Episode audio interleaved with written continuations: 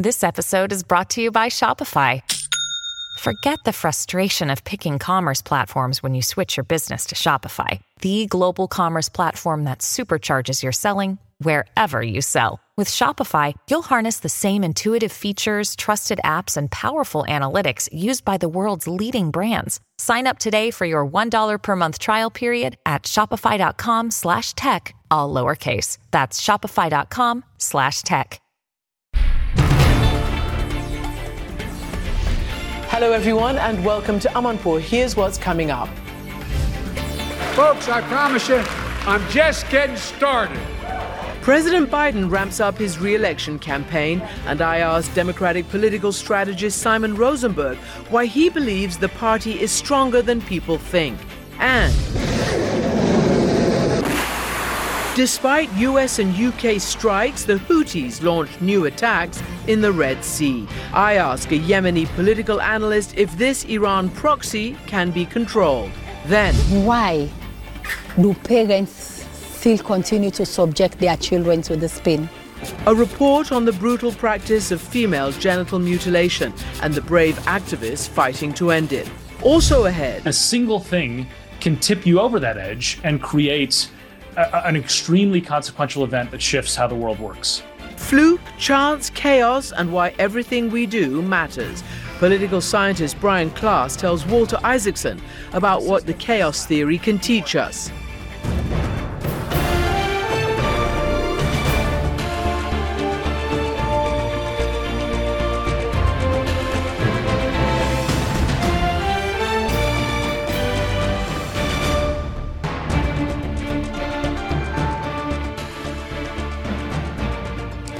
Welcome to the program, everyone. I'm Christiane Amanpour in London. A legal blow for Donald Trump's presidential campaign. A federal appeals court rules that he does not have presidential immunity and can be prosecuted for trying to reverse the 2020 election. After winning Iowa and the New Hampshire GO primaries, he is a shoe in as their nominee, while President Biden is tipped to win Nevada's Democratic primary today. He notched up his first official victory in South Carolina three days ago, winning over 96% of the vote. The president touted his successes at a campaign rally in Las Vegas over the weekend, running on the message of promises made, promises kept. He also admitted, though, there is work to be done. I know, we know, we have a lot more to do. Not, ev- not everyone's feeling the benefits of our investments and progress yet. But inflation is now lower in America than any other major economy in the world. In the world. And that is a fact as are many other key indicators which are in his favor. Yet the political landscape shows gyrating poll numbers. Is this normal this far away from an election? And what kind of hard work does Biden have still to do? Key Democratic strategist Simon Rosenberg puts Biden's chances for re election higher than most. And he's joining me now from Washington, D.C. Uh, Simon Rosenberg, Welcome, Simon Rosenberg. Welcome to the program. Um, you know, I'm watching this, and everybody overseas is watching this, and you can imagine America's allies, for all sorts of policy reasons, are very keen uh, to know that President Biden will be reelected for all sorts of rules of the international world order. What do you say to them when they look at polls, for instance? Sure. I mean, I think, look, my basic take on the election is that Joe Biden is a good president. The country is better off. The Democratic Party is strong and been winning elections all across the country. And the Republicans are fielding the most unfit candidate in our history who has. And, and so I feel good about where things are. There has been a lot of o- overestimation of Republican strength and underestimation of Democratic strength in recent elections. And so when I put all this together and I was very accurate about what happened in 2022, I would much rather be us than them. And I think it's far more likely that we win than the Republicans this year. Tell us again about 2022. Sure. So here's the way to think about this. Since Trump became clearly MAGA in the 2017 2018 you know, uh, Congress, he, the Republicans have struggled terribly in elections. We had a great election in 2018. We had a great election in 2020. We unseated an incumbent president and won the Senate, which was hard to do in our system. And then something very unusual has happened. And in our system, when the party, the party in power always loses seats, uh, when they're when they have the presidency. They lose congressional seats, they lose Senate seats, they lose state legislative chambers all across the country. And in the last two years, the exact opposite has happened something historic. We've defied history. We had an extraordinary midterm where we actually gained a Senate seat, we gained governorships, we gained uh, state legislative chambers all across the country.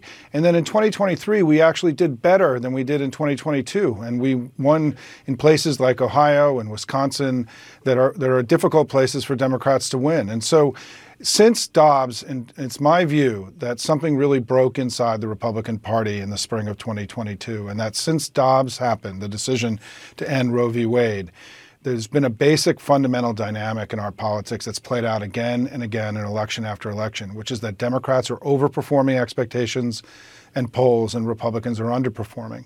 And you're mm-hmm. even seeing that start to play out here in early 2024. I'm going to get into some of those detailed yeah. uh, data in a second, but first I want to ask you about the news yeah. because one of the main things you say Trump is a less attractive character yeah. and candidate today than he was in 2016. Now, one of those things that Democrats feel is unattractive, but his supporters do not feel, is the 91 counts and the four indictments that he has leveled against him.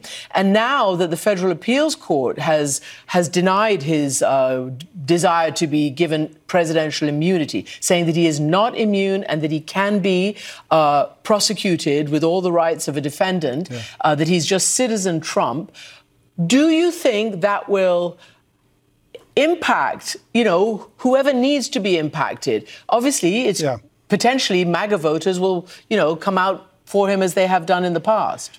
Yeah, but I think what we're seeing in the early polling in Iowa, and New Hampshire, which is what, which is important because it's where voters really had to pay attention, where ads were running, where the candidates were campaigning. Those the views that we saw in the polling in those early states really matter for 2024. And what we saw in both states was a sizable chunk of the Republican electorate, 20, 30%, depending on the way you look at it, who were unenthusiastic about ever supporting Trump. That if he had been, if it was known that he was a criminal, or that um, you know the the all the problems that he's had. I mean, in in, in Iowa, Nikki Haley's voters. More Nikki Haley voters, which was 20% of the electorate, said they would back Biden than Trump. We've never had polling like that in, in, generations in America where one set of voters in one party were so willing to support the voter, you know, the candidate of the other party. Trump has demonstrated a lot of very early weakness. The turnout in Iowa was anemic, far less than they expected. There was not a lot of enthusiasm for him there. In New Hampshire, he came in 10 to 15 points below public polling and underperformed dramatically in New Hampshire. He's had two very weak performances so far. And this goes back to my basic take, which is that ele- when people are actually voting in election after election all across the U.S. since the spring of 2022, we've done better than expected and Republicans have struggled. And I think there is, I think that Donald Trump is a far weaker candidate today than he was in 2016 or 2020 for a whole host of reasons, right? His performance is diminished. But importantly, getting to what you were asking, Christine, I'll do this quickly, is that there's going to be six things that voters know about him in this election that they didn't know about him in 2020. One, that he raped a woman in a department store dressing room. That's been litigated and decided by a jury of his peers. Second is he committed massive financial fraud, which is about to be you know, finalized here in, in, the next few days. Third is that he led an insurrection, and he's promised now to end American democracy for all time. Fourth, that he uh, that he stole America's secrets, lied about it to the FBI, and shared those secrets with other people. Fifth, that his family's taken more money from foreign governments than any political family in American history. And finally, he singularly was responsible for ending Roe. We have six disqualifying events that have happened that we're going to be able to use as people in politics to be able to push him further and further away from the electorate, which is why I'm so optimistic that we can win this election this year. So, with all that data that you've just yeah. given us, yeah. would you explain then for people who are completely confused yeah. about the polls? Why then do polls give him such a lead sometimes, a little bit of a lead other times, Biden a little? I mean, it's it's really difficult to understand what I, the lay I, of the land is. I agree with that. And I don't envy anybody trying to figure out our crazy system from abroad. This is a hard thing for those of us in the system every day to make sense of. But the way to think about it is the polling is showing today, to be fair, a close competitive election. Trump, Trump is not definitively ahead. I mean, if you just in the last 10 days, there have been four major national polls showing Biden actually gaining significantly. In three of them, he's actually substantially ahead. So the way I view it is we're looking at a close competitive election today, which is not surprising because one party is having a real primary, the other party, our party, isn't really having a real primary. It's not surprising that Republican voters are showing up more in the polling, that there's more intensity for Republicans in the polling, which is, I think, making the polling a little bit more Republican than it would be, than it will be in, let's say, three or four months, when Democratic voters recognize that it's going to be Trump and Biden and it's going to be time to engage. You know, we've had this very unusual thing where one party is having an election, the other party really isn't at the end of the day. And so the polling has been a little bit more Republican than I think it will be. But we'll see. Look, we have mm-hmm. a lot of work to do. I'm not sitting here being Pollyannish and telling you everything's going to be great. You know, we've got work to do to win this election. But I would be, you know, where I'm sanguine about about what we're seeing is that I do believe that once the ads start and the shooting starts in our system, we have a strong arg- Joe Biden has a very strong argument to make for reelection. The country is clearly better off than when he came to office. And Republicans have the most unfit, disgraced person to run for president in our history. I think we should be able to win this election. So the ads have started, and yeah. the opposition and people are saying that one of the biggest issues, if not the biggest, uh, basically yeah. it's the economy and the border, immigration. Yeah. So I want to ask you about the current, I don't know what to call it, the current debacle in Congress over the Democrats agreeing to a very far reaching immigration in order to have uh, the aid to Ukraine and Israel uh, unblocked. And yet, now the Senate and certainly the House yeah. are not going to pass it. So this is what uh, uh, former Vice President Al Gore said to me about this particular issue, and I wanted to get your take afterwards. Yeah. Now Donald Trump says, "Oh, uh, uh no, no, don't do that," uh, because the worse things are, the better my chances in the election. So don't solve this crisis. If you balance the interests of the United States of America against this petty political desire to have a, a disaster to enhance uh, the, the election results, that's a pretty easy choice to make, isn't it? So, what is your take? Do you think the Republicans will be blamed for scuttling a border deal, an immigration deal that was very uh, kind to the conservatives, as, as, it's been, you know, as yeah. it's been reported, or not? I think it's really important for political observers abroad to understand that the Republicans are not necessarily operating in a place based on polling and strategy. Their leader is an impulsive, out of control, you know, uh, you know, diminished figure, and I think what you're seeing is that this is a sign of desperation for them. They know they're they know that he's damaged goods. They haven't been performing well in the elections. Their their party is broke and out of money. They're having enormous issues with the operations of the party. He's getting crushed in the courts right now. Um, and so I think this is a sign of desperation because the, the biggest challenge the Republicans have right now is that all their major talking points against Joe Biden, the economy was terrible, that's not true. Inflation's too high, that's no longer true. Crime is rising, that's not true. Uh, he's waged a war on energy, that's not true, right? The core of their indictments of Biden have all evaporated because of Biden's success as president. So what they were left with was this border stuff. And now they've actually done something that I think is incredible, which is they're going to be campaigning on this idea that they want more immigrants to come into the country, the border being chaos, and they want Putin to win in Russia. Good luck trying to run on that platform in this country at this point. It's an absurdity. So, this area where they had an advantage over us, I think they're blowing it. And they're now giving us the ability to bludgeon them with not solving a problem that they have argued aggressively is a huge crisis. So I think the key here to recognize is that nothing you're witnessing here coming from the Republican Party right now is from strength and power and confidence. It's desperation. They're weak. They're losing the election, in my view, or will lose the election. And they're starting to do crazy things. And so it's. That's how I see this playing out. I am shocked at what the Republicans have done in the last couple days. They've come out against the border you know, the border union, which is a core right wing part of their coalition, has come out for the deal. The Wall Street Journal today editorial page came out for the Senate deal. I mean, they're now going up against core parts of their mm-hmm. coalition.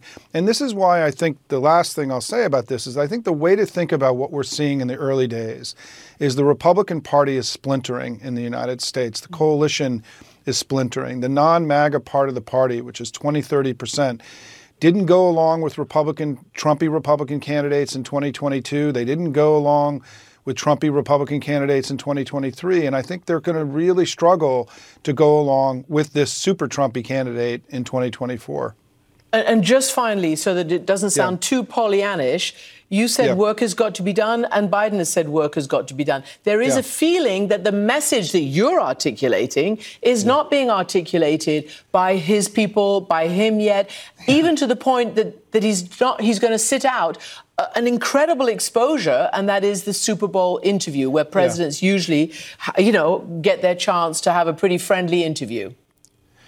So I, I, will just say that I, I think the Biden campaign is not as far along as I think many of us would like. And that, you know, given the gravity of this election and given Trump's capacity to create noise and distraction and dictate the daily discourse in the United States, we're going to have to be very loud and very aggressive. And I worked in the Clinton War Room in 92, and, you know, I was you know, trained as a young information warrior, as we call it in our politics. And we're gonna, we've got, we're up against a very loud and noisy machine on the other side, and we've got to start getting loud and being aggressive. And I think the Biden campaign is slowly, you know, getting to the point where it needs to be. I don't think they're going to be fully and up and running for another six to eight weeks, which in our system is a long time. I know for many countries, the entire election is six to eight weeks. Um, but I think you're going to start to see by March, you're going to start to see really the full general election campaign. And it's and I think you know, look, I think that Biden has a very strong case for reelection. I think we I assume that we're going to hear the beginnings of the second term agenda in the State of the Union in early March. And you put Biden up, the slow and steady leadership, workhorse, not a show horse, clearly made the country better against this wild, unfit, you know, crazy party. I, I think we should, you know, my view is having done this now for more than 30 years, we should win this election in 2024. We should flip the House. The Senate will be up for grabs until the very end, but I'm very bullish on our chances this year. really interesting perspective. Simon Rosenberg, Democratic strategist. Thank you. Thank you so much. I'm Dr. Sanjay Gupta, CNN's chief medical correspondent. This week on Chasing Life, I'm a health reporter and have been for 15 years. And even I feel overwhelmed by some of the things I read about the stuff we're eating. My colleague Meg Terrell wanted to take a deep dive into something you've probably heard a lot about recently ultra processed foods. There is a lot to learn there, some fascinating stuff, and some of it is probably going to change the way you shop. Listen to Chasing Life, wherever you get your podcasts. We go now to the war in Gaza, where U.S. Secretary of State Antony Blinken continues his shuttle diplomacy through the Middle East, trying to reach a ceasefire and a hostage deal between Israel and Hamas. He is now in Qatar, where at a press conference, the Prime Minister says Hamas has given a positive response to a framework agreement. And here's what Blinken said in response to that. Together with Qatar uh, and Egypt, we put forward, as you know, a serious proposal that was aimed at not simply repeating the previous agreement, but expanding it. Uh, as the Prime Minister just said, Hamas responded tonight. We're reviewing that response now, uh, and I'll be discussing it with the government of Israel tomorrow. There's still a lot of work to be done, but we continue to believe that an agreement is possible and indeed essential. Hamas has also put out a long statement saying that it has dealt with the proposal in, quote, a positive spirit. Meanwhile, it also announced that a senior commander was killed over the weekend in an Israeli airstrike on a property in Deir al Balah in the center of the Gaza Strip, along with 13 members of his family. Our correspondent, Nada Bashir, has more on the fighting in this area, where more civilians were killed in a separate attack on a mosque. And we know, of course, there is a humanitarian disaster there and a climbing death toll, and you'll find some of these images disturbing. Surrounded by chaos and panic, the wounded lay quiet. This little girl's pain masked by shock. It is all too much. This mother shields her child's eyes from the horror, telling him, Don't look. In the morgue at the Al Aqsa Martyrs Hospital, the bodies of those who did not survive lay shrouded on the ground, the tiles beneath still bloodied. A doctor and eyewitnesses say at least 14 people were killed as a result of a series of airstrikes by the Israeli military on this mosque in Deir al Balah in central Gaza. In response to questions from CNN, the Israeli military says it takes feasible precautions to mitigate civilian harm in its war on Hamas.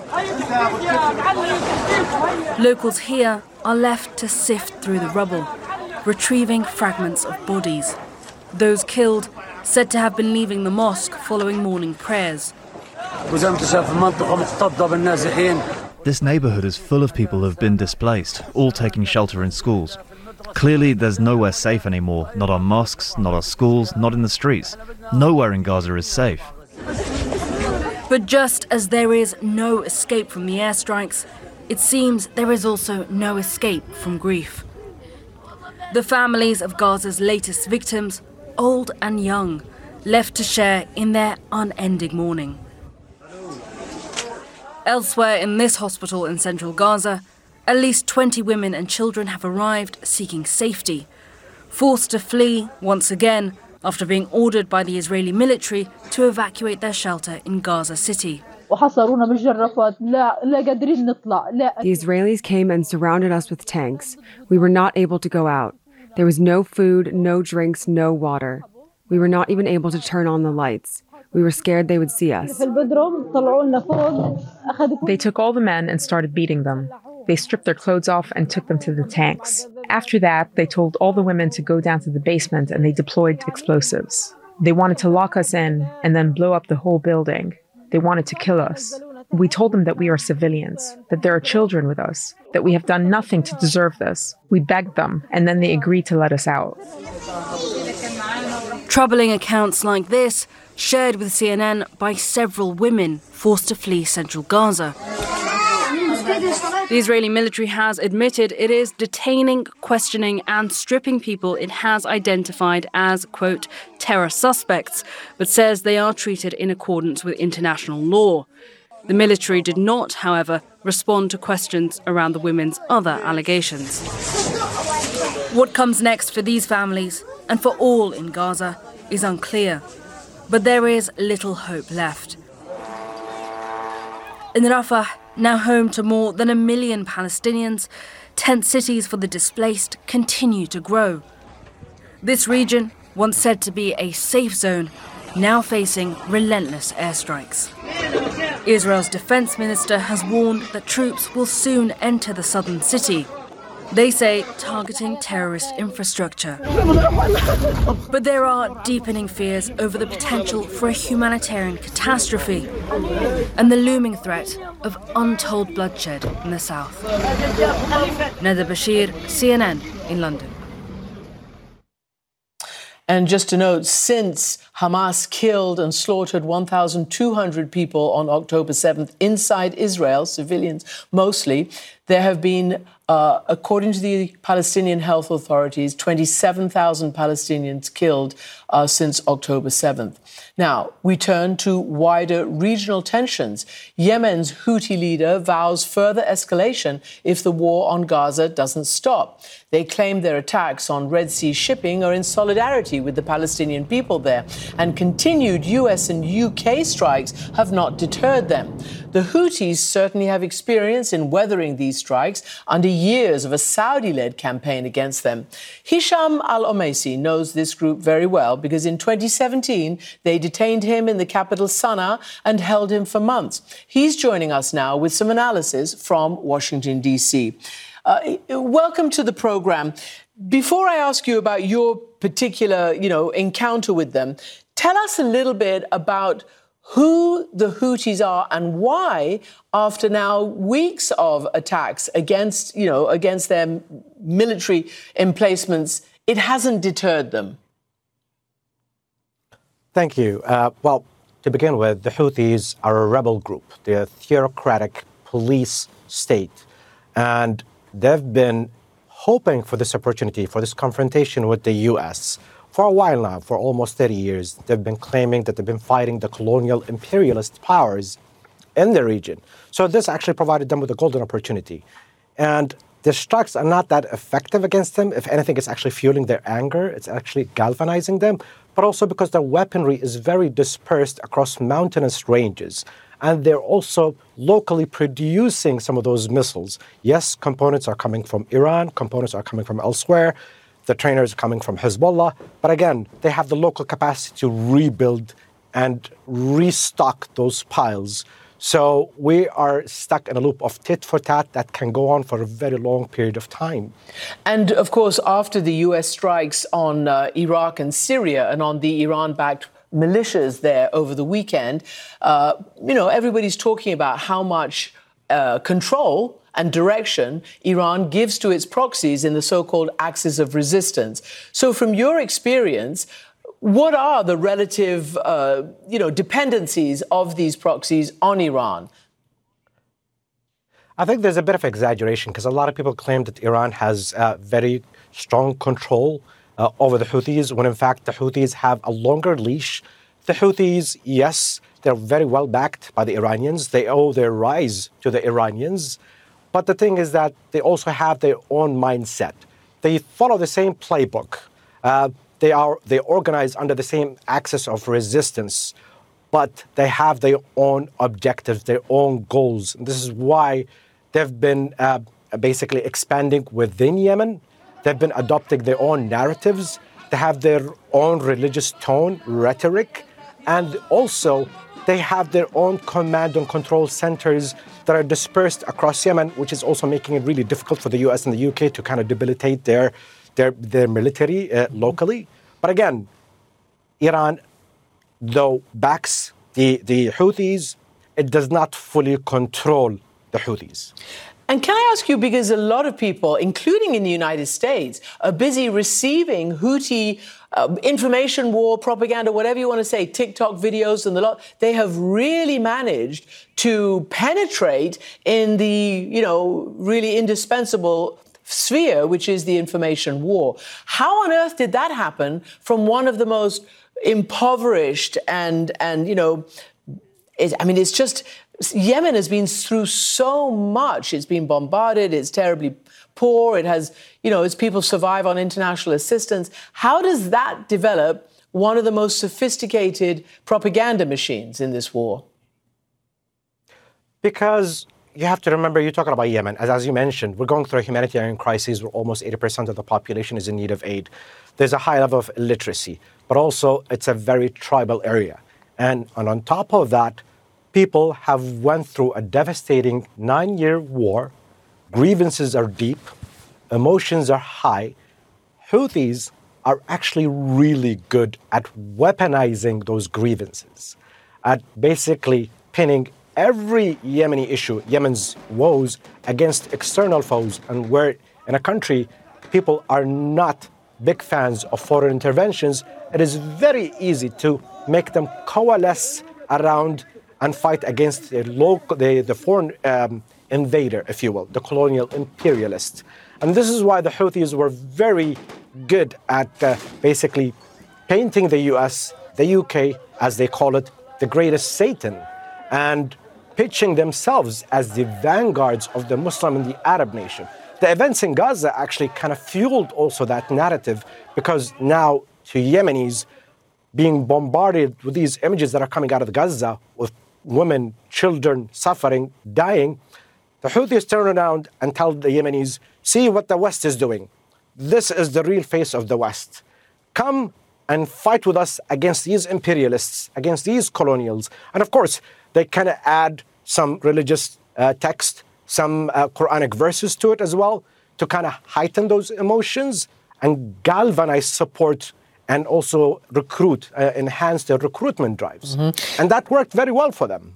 Yeah, uh, Hisham Al-Omeisy, as you know better than I do, there is a, a massive unresolved fight between the Houthis and the other group, which is the internationally recognized group. Um, and and you know, you came a cropper, right? How did you run afoul of the Houthis when you were in Yemen, and what happened to you? What kind of people are they? What kind of an opposition were they before all of this? The Houthis are really good at capturing opportunities. The way they actually came into Sana'a and hijacked the government was riding on a popular wave of discontent we had a lot of issues with the local government. There was a lot of nepotism, a lot of corruption. The Houthis came in and promised social and structural reform. But when they came in, they became the very monster they promised to fight against. And they became a very repressive regime. And when they took over, they promised equality. They promised to fight poverty. But they actually brought over poverty. They actually brought over crime. They actually brought over repression. And when I was in Sana'a and I was basically kind of pointing out towards facts like we are suffering, 80% of the population is suffering, but the Houthis are eating well. They're driving Rolls Royces. Uh, they're living lavishly. And I got multiple warnings um, from the Houthis and their followers that I should keep my mouth shut, that I should also focus on the Saudi led coalition, because the Saudi led coalition was also actually committing a lot of crimes also in Yemen with the bombardment of schools, orphanages, basic infrastructure. But I also wanted to highlight the issues with the Houthis, and that did not sit well with them. Uh, they tolerated that for a while, but eventually they basically kidnapped me and forcibly disappeared me. Mm. And this is happening now again. This is the thing. Everybody's focusing on the Houthis and what they're doing, coming to the defense of Gaza, which is fine, but the thing that does not basically should not whitewash what the Houthis have done and continue to do. The Houthis are again riding a popular wave of discontent, now not just locally, regionally, with the events in Gaza, with the lack of action in Gaza. But what people need to understand is that they also have their own ulterior motives, they have their own agendas, and they're trying to achieve their own goals. Mm-hmm. It is not just about coming to the aid of Gaza. Hisham Al thank you very much indeed for that analysis. Turning now to a brutal practice still carried out around the world, including in Yemen, female genital mutilation. This is International Day of Zero Tolerance for FGM, and we're focusing on Sierra Leone, West Africa, where more than 80% of women and girls have gone through it. But in this special report for CNN's As Equals, correspondent David McKenzie meets an activist who's battling to change that. And of course, we must note that viewers will find some of these images disturbing. Across Sierra Leone, there's a hidden horror. What's happening? We are going to Kambia, and there is an incident of a young girl that died after initiation. We're traveling with activist Rugiatu Toure. Her life's work is ending female genital mutilation, or FGM. Traditionally, the cutting is kept secret in the initiation to the all female Bondo Society a society that is a rite of passage for girls and young women, where they also learn valuable skills from members. Somebody grabbed me at the back and they stripped me naked. Toure was excited about joining the Bondo Society. When she was just 11, she learned the truth. I felt the sharp cuts. I started fighting. And when I woke up, I saw my sisters, the two of them, on the floor bleeding. I could not walk for seven days because I lost so much blood. Did you already think then that this should stop? It was from that experience that I started talking to my friends. Good morning, good morning. Talking to anyone who will listen. Just yesterday, we got this information about this 13 year old girl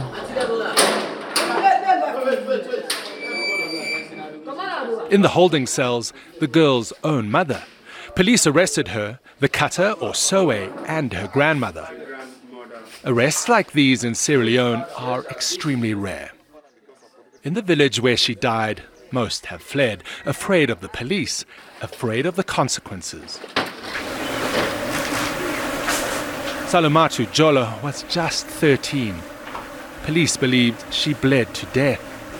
She's been here alone, for four days. When I went inside and saw my daughter's body, I felt devastated, says her father. I didn't feel good. I'm confused. The stench is all over here.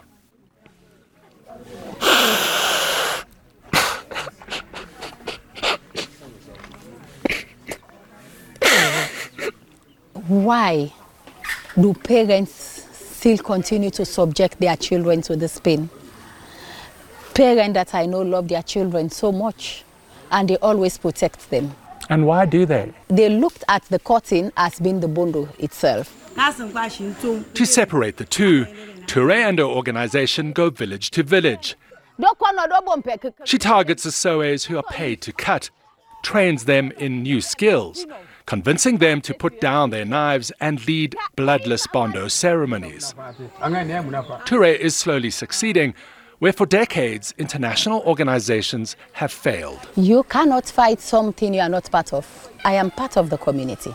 I know what they do. I know. I talk out of experience. They understand me. I understand them. I run away because my mother and my aunt want me to join the the Bundobit squats. It's still up to brave young women like Titi Sese to resist the social pressure and to convince others as well. But the UN still estimates more than 80% of women and girls have gone through FGM here. They said it's a tradition. I said this tradition is very wicked. This is a wicked tradition. It's a huge mountain to climb still. Do you think you can climb that mountain? In Sierra Leone, we've gone too far climbing the hills. We've gone too far. Going far, building schools to educate and empower young girls. Helping Sowes lead the charge to a better tradition, celebrating protecting their sisters and daughters. We will climb the mountain, and all of us will be at the mountain top to say FGM has ended, and it will end in our generation as we speak.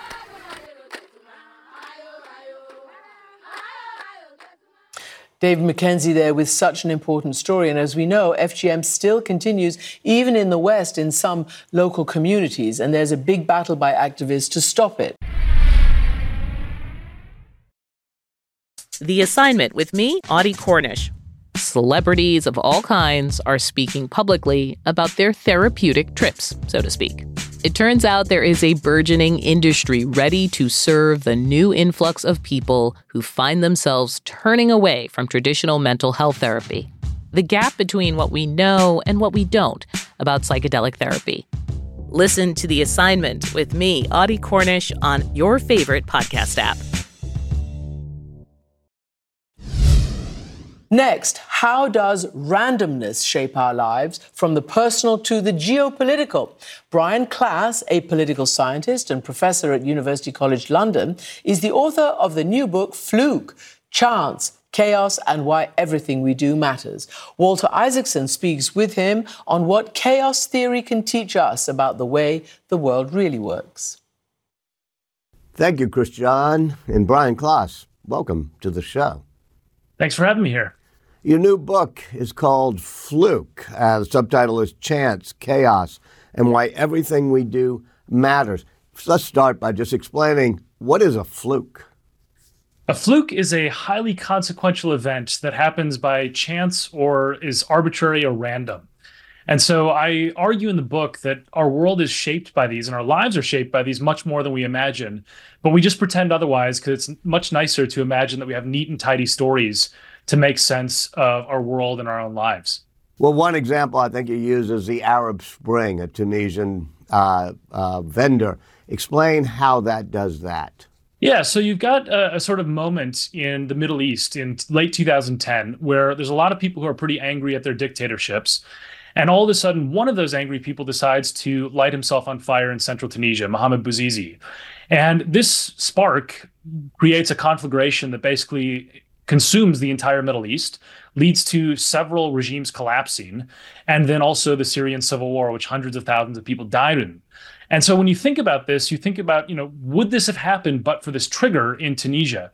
And I think this is the sort of way that our world works. It's partly between order and disorder, where you have these trends and these sort of aspects where you get towards what's called the tipping point or the edge of chaos.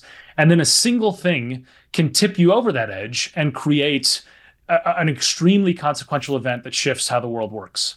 Well, let me push back on talk about things which you address in the book, which is, and let's take the Arab Spring. Uh, the world seemed ready for that. As you said, it was all the kindling was there for it. Had that one Tunisian event not have happened, isn't it likely that there still would have been an Arab Spring and that these random events actually don't cause things? They're just like the tiny spark and there'd be other sparks? Well, I don't I don't think so. And I think the nature of the spark matters as well, right? So the visceral nature of this protest did create protest movements in Tunisia, and then those spread further, right? Now, what you are right about, and this is something I do explain in Fluke, is that there's this thing called self-organized criticality or the sand pile model, which I'm borrowing from physics, which helps make sense of how these triggers or avalanches can be produced. So if you imagine sort of adding a grain of sand to a pile over and over and over, eventually that pile of sand gets so tall that a single grain can cause an avalanche. And what I'm arguing is that in the Arab Spring case, for example, the grain of sand, the sand pile was really, really tall. So it just took that one extra person to cause the collapse. Now, I think there's a problem here because I think that we have designed a world that is particularly prone to these avalanches because the sand pile is extremely high by design. And what I mean by that is that you have this sort of system that operates with optimization and efficiency as its main priorities. And this means that we have no slack in the system. So, you know, a couple years ago, a gust of wind hit a boat in the Suez Canal and twisted it sideways.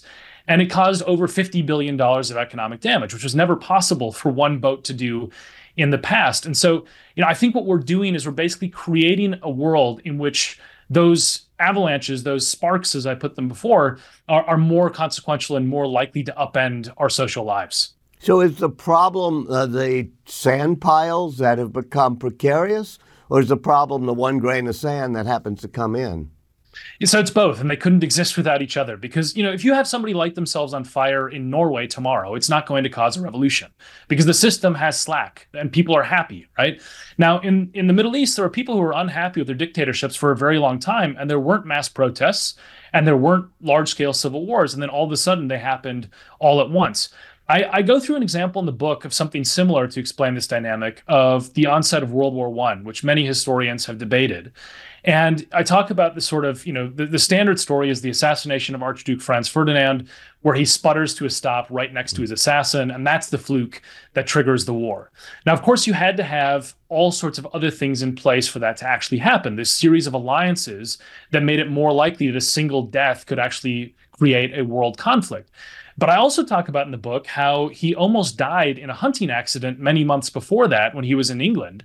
And if that had happened, I don't know if World War I would have started, but I certainly know that it would not have happened in the same way. And I think what we often do is we have these sort of binary categories the war starts or it doesn't.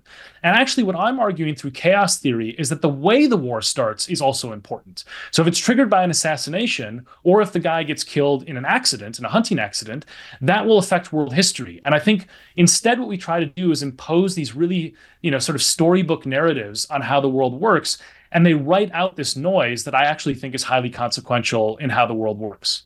One of the other examples you use is Donald Trump being at the White House Correspondents' Dinner and being the subject of a Barack Obama scathing comic routine. And so he decides to run for president. Using that type of, okay, that was a fluke that had lots of consequences doesn't that have a bit of a danger of people like me who was covering things at the time? We missed something big in this country, which was a deep resentment that was going to lead to somebody like Donald Trump, and for that matter, uh, Donald Trump was somehow or another going to get in this race one way or the other. Don't we miss the importance of the big forces when we look for the flukes? Yeah, so I, I, agree with your highlighting there because I think that one of the things that we do need to be aware of is how high the sand pile is to, to go back to the previous analogy, right? So we have an obligation to explain our world with, with what I think are two things. One is that sometimes there is much more arbitrary and accidental forces that do matter, right? And we're on, we're constantly told to focus on the signal and ignore the noise. And the argument I'm making is that the noise actually has some pretty profound consequences for the way the world works. But it's also thinking about why are we more prone to flukes than we are in the past, right? I think we've upended the way the situation in in sort of global affairs has used to work compared to how it works today. So for example, when you think about like the vast stretch of human history, most people dealt with uncertainty in their daily life. They had to deal with the question of, you know, how you find food or whether you're going to be eaten by a saber-toothed tiger. But the world didn't change that much year to year. And what we have now is we have a world where, you know, Starbucks is always the same, but democracies are collapsing and rivers are drying up. And I think that, to your point, uh, to your question, is suggesting that we've created a world with less slack so that you have these long term trends that create worlds in which flukes can actually have high, high consequences. So if we had dealt with the problem of the lingering resentment in the American public, then Trump might have had a joke told about him. He might have run for office and he would have gotten 0% of the vote. So I think that the combination of order and disorder or flukes and these long-term trends, they're the way that the world actually works. And I think what we do instead is we tend to focus on the sort of big explanations, the long term explanations for social change. And I think these pivot points that can start with a joke do actually uh, change the world. You say that one of the mistakes we make in looking at history or looking at our times is that we impose, I'm, I'm, not sure you use the word impose, but we have a narrative arc that we tend to believe in. And that leads us to believe in conspiracy theories. Explain that to me. Yeah, so humans are basically pattern detection machines, right? We, we've evolved to have brains that latch onto patterns. And that's because having a false positive where you think there might be a saber-toothed tiger lurking in the grass when you see it, you know, rustling, that's not going to lead to your death. But if you have a false negative where there is a pattern and you don't detect it, so you see rustling in the grass and you don't think there's a tiger there, you will die. So evolution has basically over engineered our brains to be sensitive to patterns. Now, this relates to conspiracy theories because sometimes random events happen, and also sometimes small changes can have really big impacts. And our brains are basically allergic to that line of thinking. So when you look at something like Princess Diana's death, which was a, a big moment in British history, there is this sort of resistance to the idea that you have you know a small banal car accident causing this major event in in, in geopolitics or in, in world affairs and the same is true for qanon when you think about you know conspiracy theories like like qanon it's a story that makes sense of this sort of hidden truth of a hidden pattern that you can be inducted into and the debunkers, the people who tell you facts about the conspiracy theory, they're telling you there is no story, right? And so our brains are much more likely to gravitate towards not just a story, but a really good story. I mean, the story is a thriller if it were fictionalized. And so I think this is the danger about conspiracy theories is that we tend to make sense of these sort of seemingly unrelated data points with a stitching together that ends up being a really seductive conspiracy theory. And it's one of the reasons why they're so sticky. I mean, one of the problems we have is it's so hard to debunk them because you're telling the storytelling animal, which is what humans are, ignore the story. There is no story. And I think that's one of the ways that is uh, most useful to think about the, the persistence of these theories that sway our politics and unfortunately create uh, real world action based on the lie. When it comes to the reach of conspiracy theories, how does the U.S. compare to the rest of the world? The U.S. has more of a problem with conspiracy theories than other peer countries, uh, and and that's because politicians have popularized them more than in other peer countries. So I live in the UK. I, I, I'm from the U.S. And you see a mainstreaming of conspiracy theories within political parties more in the United States um, than than in the rest of Europe and so on. And so I think this is a danger that does exacerbate the problem when elites or people who are in politics start to peddle conspiracy theories as a way to win votes, and that is a uniquely American phenomenon. Not that is that's a phenomenon that's much more prominent in the United States than in other peer democracies. And has it gotten worse in terms of conspiracy theories, or is it no worse than it was during the Salem witch trials?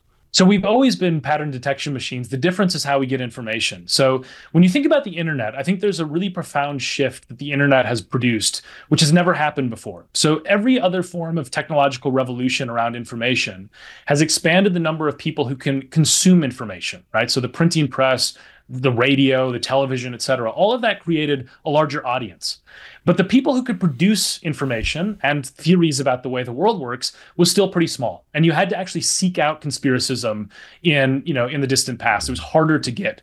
Whereas now, because anyone can produce information and it can spread really, really fast on the internet, you have the proliferation of conspiracy theories that we're exposed to more often and algorithms that often amplify them. So a person who would not have sought out a conspiracy theory in the past is now being shown one by design from you know tech algorithms and so on.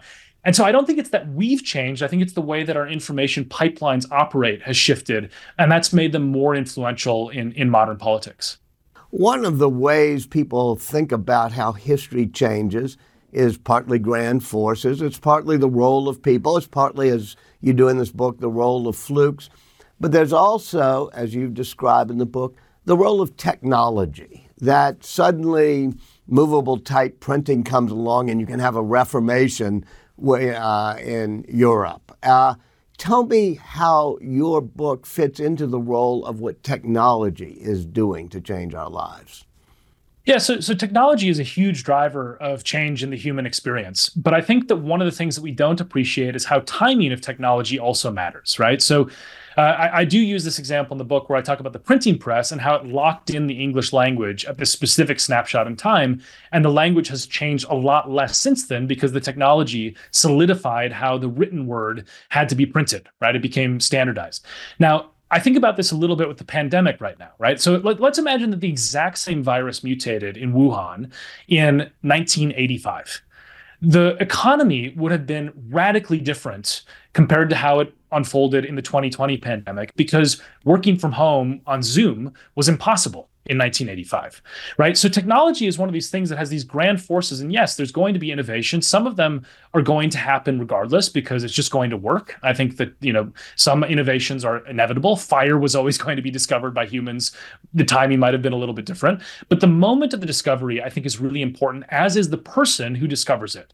And I think, for example, smartphones would have unfolded a little bit differently if Steve Jobs had not been one of the people who was behind their innovation and popularization. popularization so, you know, I think there's there's a, a sort of interplay between these grand forces, these individuals, these accidents, and the moments or the eras in which the technology emerges. And all of them matter. I think if you just hold one of them constant, you don't actually have the exact same world unfold.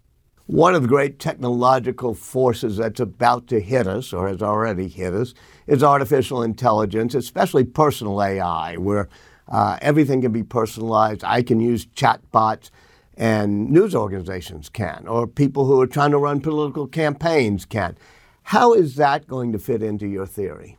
Yeah, so I think it's I think it's a danger, and the reason I think it's a danger is you know you go back to the philosopher David Hume several hundred years ago. He basically raised this problem of how can you know that the past, uh, the patterns of the past, are going to be predictive of the patterns of the future, and that was already something people were worried about with reason in the past. Now I think they have even more reason to be worried about it because our world is changing so quickly.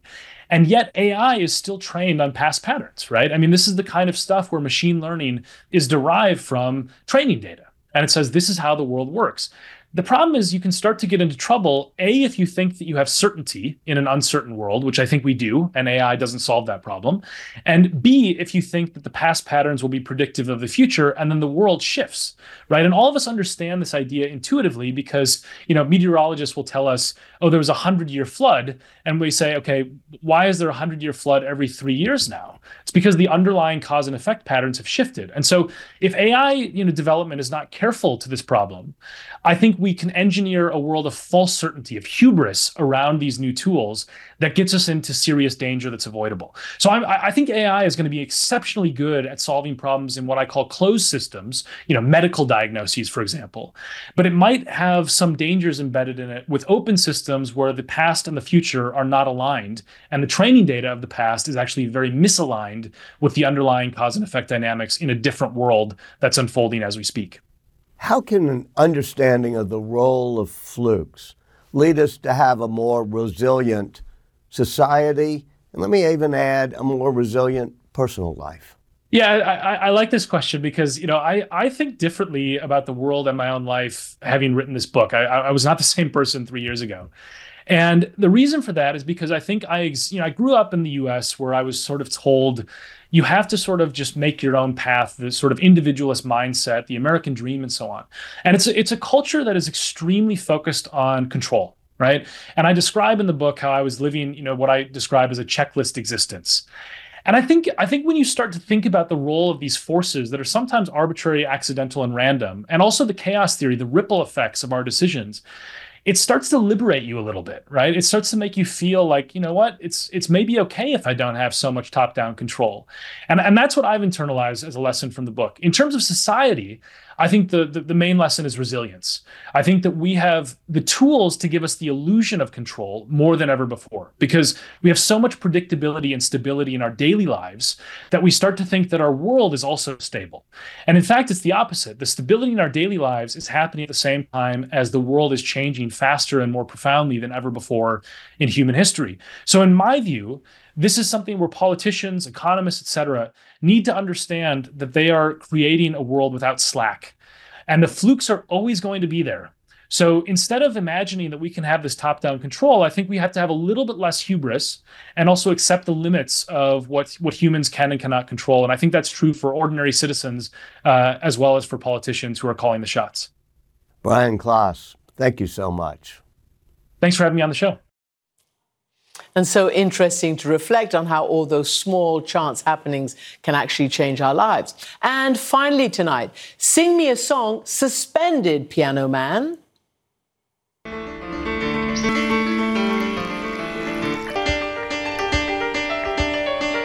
No, no, that is not Billy Joel.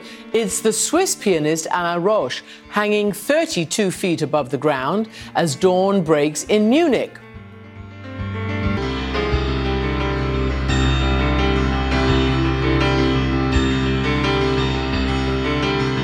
He's performing a piece that's called Winter Solstice, which he plans on doing every morning before sunrise for more than 100 days, changing the music a little each day to reflect the sounds of nature moving with the seasons, until finally the piece will become Summer Solstice, when of course it'll be lighter and a few degrees warmer.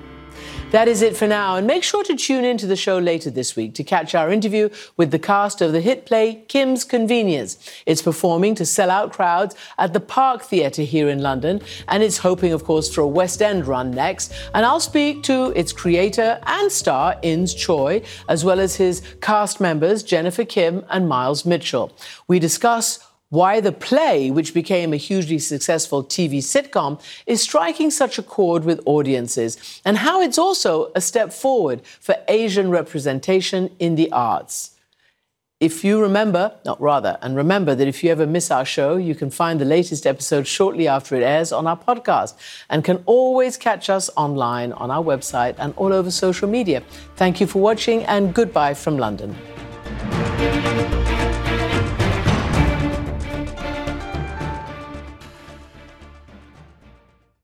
I'm Dr. Sanjay Gupta, host of the Chasing Life podcast. In honor of our 10th season, we want to hear from you. Leave us a message at 470 396 0832 and tell us how you chase life. It could be used on an upcoming episode.